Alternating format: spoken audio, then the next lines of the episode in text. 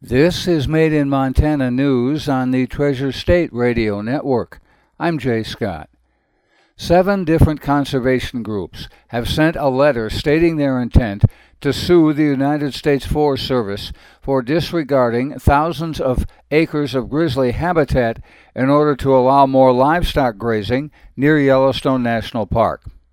The letter, which demands that the National Forest Service reconsider its actions and puts the agency on notice, will expire at the end of June and is required prelude to a lawsuit. The environmental organizations claim that the U.S. Fish and Wildlife Service, which is led by Montana native Martha Williams, has failed to comply with the Endangered Species Act by authorizing the expanded livestock grazing in the Absaroka Beartooth Mountains just north of Yellowstone National Park in an area called the East Paradise Range Allotment.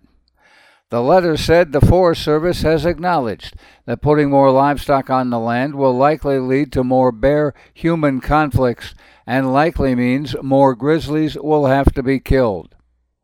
The letter also says that adding more livestock puts them right in the primary conservation area, also called the recovery zone.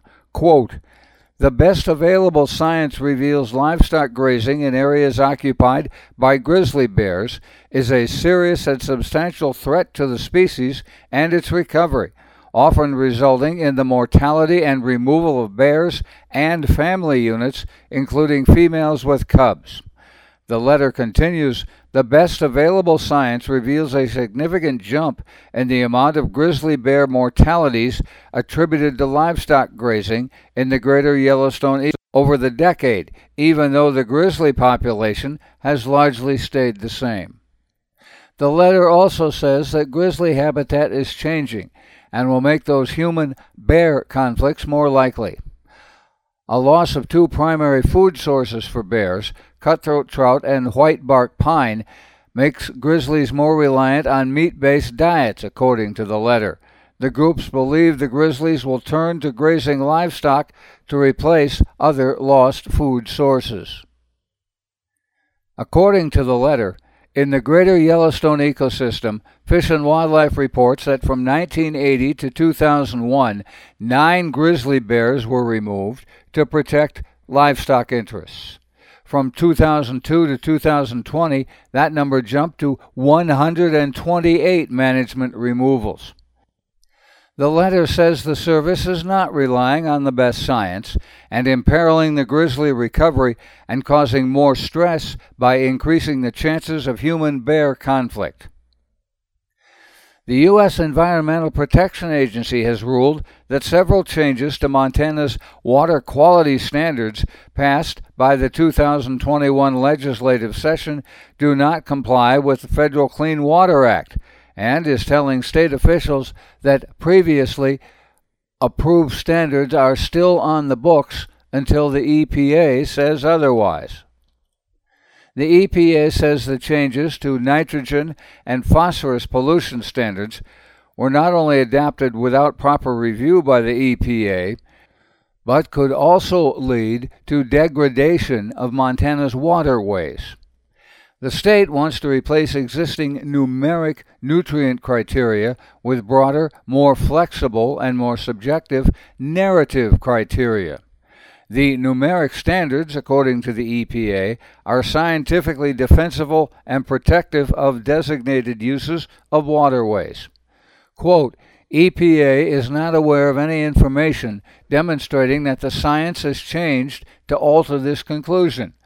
The letter to DEQ Director Chris Dorrington states Nutrient pollution impairs 35% of river miles in Montana. An overabundance of nutrients can kill fish and create water conditions that are even potentially harmful to humans. The standards govern discharge permits to point source pollutions like sewage treatment plants municipal governments, and others. Leading lawmakers in the state, mostly Republicans, say numeric standards were too costly to meet with current technology.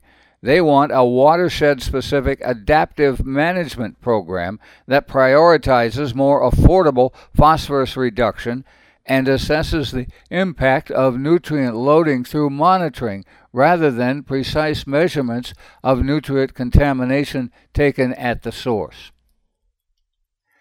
However, that legislation, SB 358, was an unauthorized revision that conflicts with the Clean Water Act. It requires that the EPA approve state and tribal water policy changes. A spokesperson for the Montana Department of Environmental Quality said the agency is still reviewing the impact of the letter on the state's implementation of the new water quality standards. The DEQ will discuss the letter at the work group's next meeting on May 17th.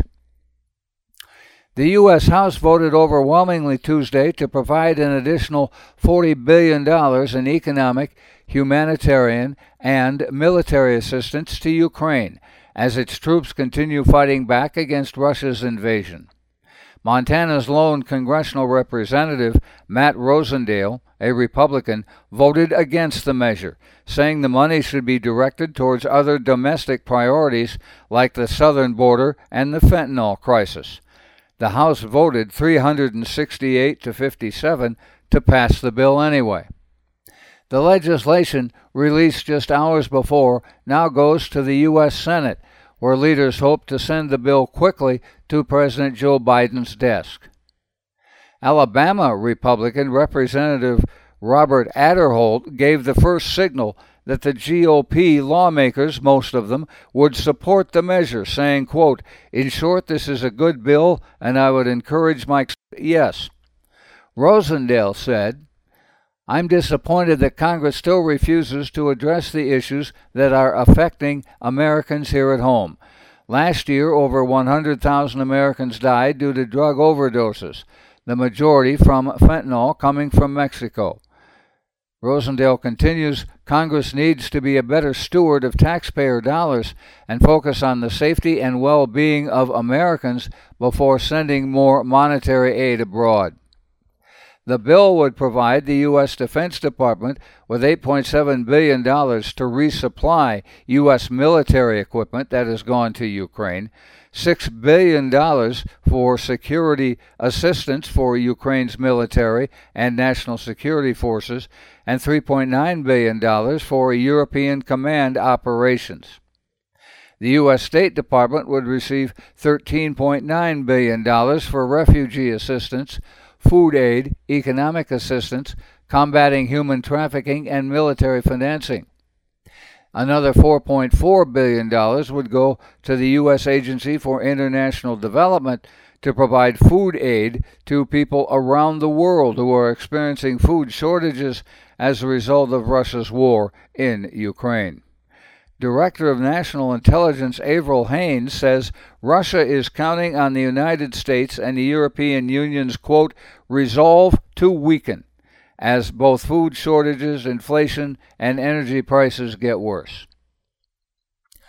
Democrats in Congress are hoping to overhaul the nation's 150 year old system for mining elements needed for battery manufacturing as high gas prices and Russia's war in Ukraine underline the need to transition from oil and gas to renewable energy sources.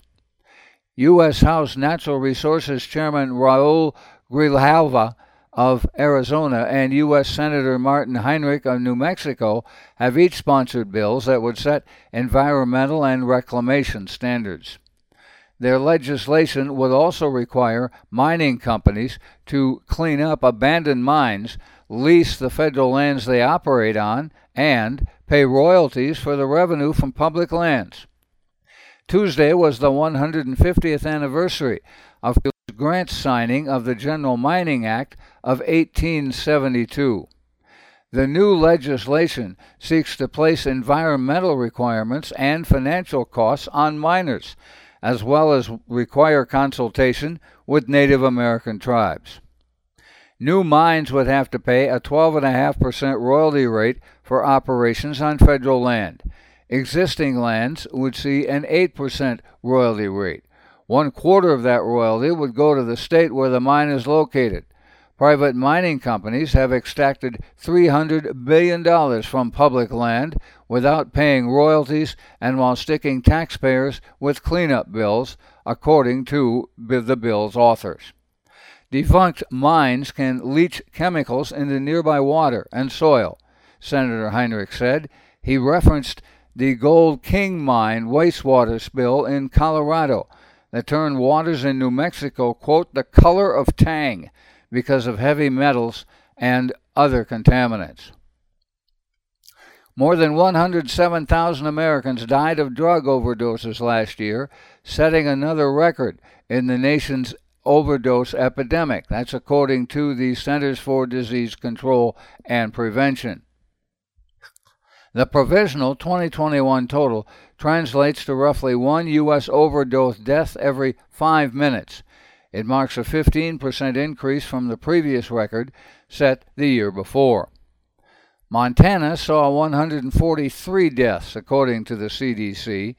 In Montana, from 2018 to 2019, drug overdose deaths increased 4.8%, and opioid involved overdose deaths increased 6.5%.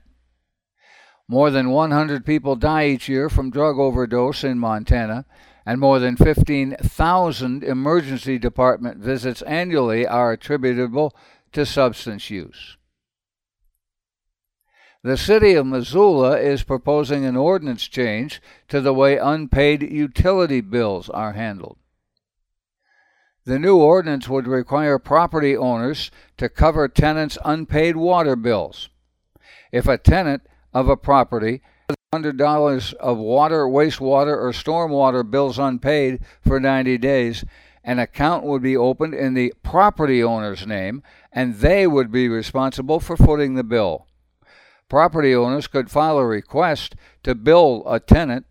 That needs to be signed by the tenant and would bill the tenants instead of the property owners. Property owners would still be responsible if the bills go unclaimed. If the debt remains unpaid, the Department of Revenue would be notified, and the unpaid amounts would be collected as a tax against the property.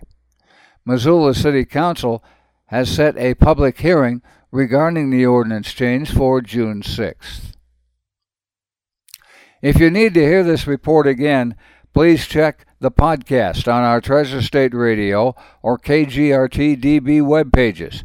Made in Montana News is podcast worldwide with listeners in 46 U.S. states and Canadian provinces in 24 countries on six continents. We also post our stories on Facebook.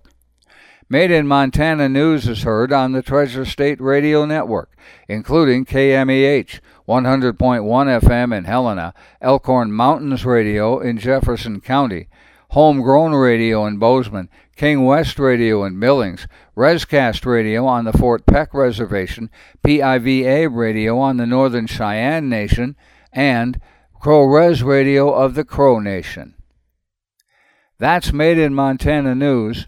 I'm Jay Scott. This is the Treasure State Radio Network.